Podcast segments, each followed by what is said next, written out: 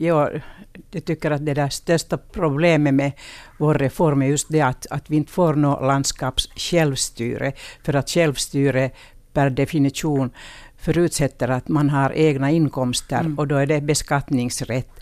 Och det har vi ju alla våra nordiska länder. Och redan då, det där, våra kommunallagar stiftades på 1800-talet så valde ju Finland sin egen väg utan, utan liksom landskap med, med beskattningsrätt. Och där är vi nu igen.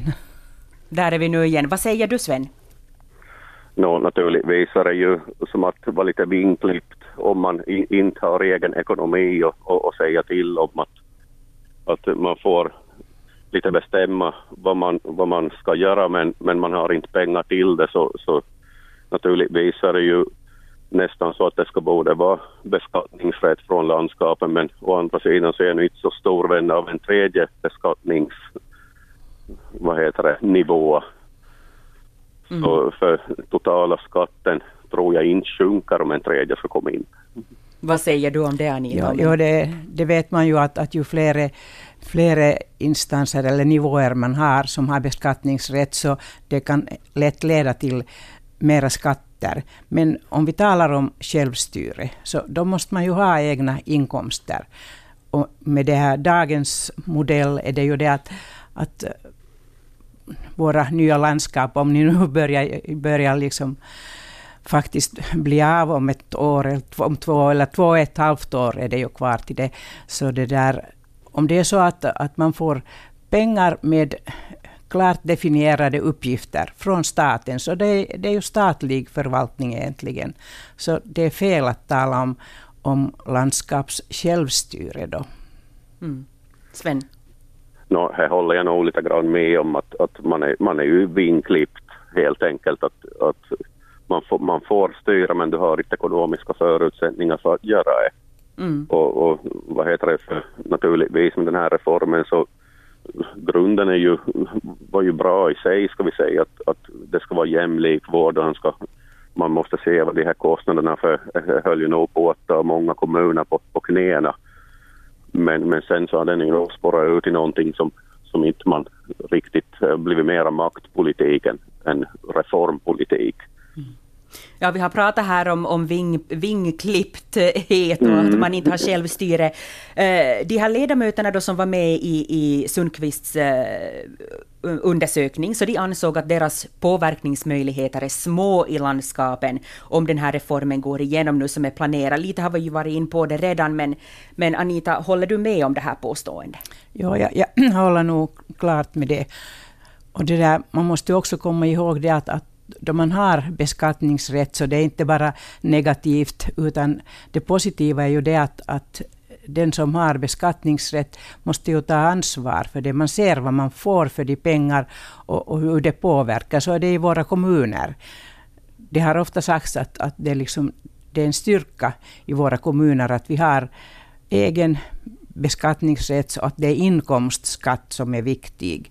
För då måste man ju ta ansvar för det hela tiden och inte bara tänka att det kommer pengar någonstans ifrån. Mm. Sven? Ja, alltså he helt klart nu håller jag med om, om att det ska måste vara en, en tredje nivå i sådana fall på be beskattningen, alltså det bara den totala beskattningen ökar. Den ska ju måste hållas på samma nivå i sådana fall. Och vilka garantier finns det för det? Det, ju, eller det finns ju inga garantier för den saken. Mm. Eh, sedan så ska ju nog måste göras klart också vad, vad ska landskapen syssla med? Är, är det bara vårdfrågor eller har de funderingar på även på skolor och, och, och så vidare? Att det, inte är ju någon som vet att det är för mycket som är oklart. Mm. Och det är ju det som kanske gör det svårast att ställa upp i det här landskapsvalet också att, att eh, vi vet inte riktigt vad vi ska bestämma om ännu. Det finns inga klara, klara regler. Nej, precis. Det här kom man in på också i den här enkäten som ingick i, i, i avhandlingen. Eh, den visar att två av tre eh, ledamöter så var tydligen positiva till en modell som innebär att staten tar över specialsjukvården som ju kostar mest. Eh, mm. Resten så kunde man kanske sköta, om, sköta som, som nu ifall den här landskapsreformen då inte går vägen. Kunde det här vara någonting? Ja, det kan man nog tänka sig för att just specialsjukvården så det kräver ju hög specialitet. Mm. specialitet och, och då, då kan det vara liksom, oftast så är det, då behöver man centraliserade system. För då kan man få mera arbetsfördelning, mera expertis med. Så det tycker jag man borde ha diskuterat igenom. Men vår reform har nog gått vilse helt enkelt. Att, att det där, plötsligt så kom, kom det ord som valfrihet och, mm. och man börjar liksom diskutera kring det och glömmer egentligen vad var det för vad hade vi för målsättningar då vi tyckte att vi måste få en reform? Och det var väl att stävja kostnadsutvecklingen och att få bättre vård åt medborgare, människor. Men nu har det blivit helt andra frågor, vilka organisationer som vinner eller dylikt, så då är det nog på villospår. Mm. Vad säger du Sven om, den här, om det här?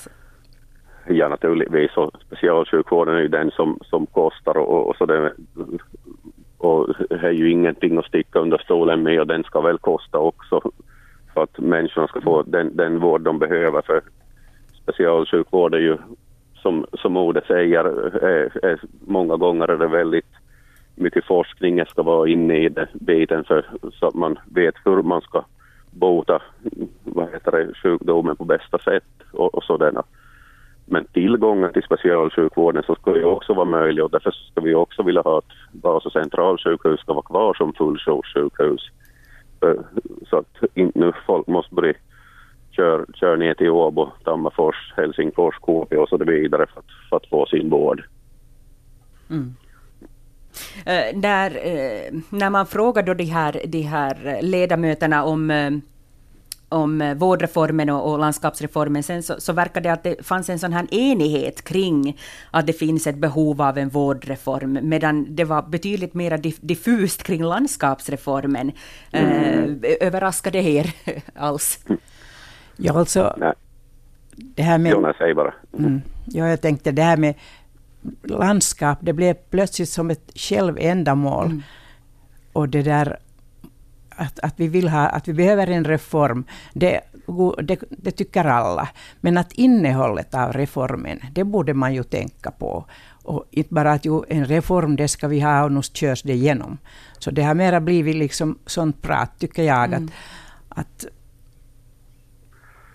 att jag tycker nog jag också att en reform behövs. Att det, är ingenting att sticka under stolen med. Vi måste komma ihåg att vi lånar en, en allt för stor del av våra, våra omkostnader i, i, årligen.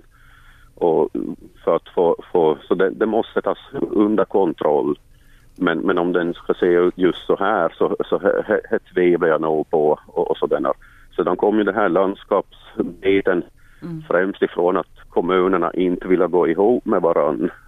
Och för, jag minns vi, vi som var aktiva då för, ja vad blir det nu, sex, sju år sedan när det kom en massa, vad heter det, kommunutredningar, fusionsutredningar och så där bort då att, att, att vad heter det, var inga kommuner som var, eller städer som var intresserade av det. Och därför så kom ju nog de fram med den här landskapsmodellen att kommunerna finns kvar men de har egentligen inte så mycket, mycket att göra.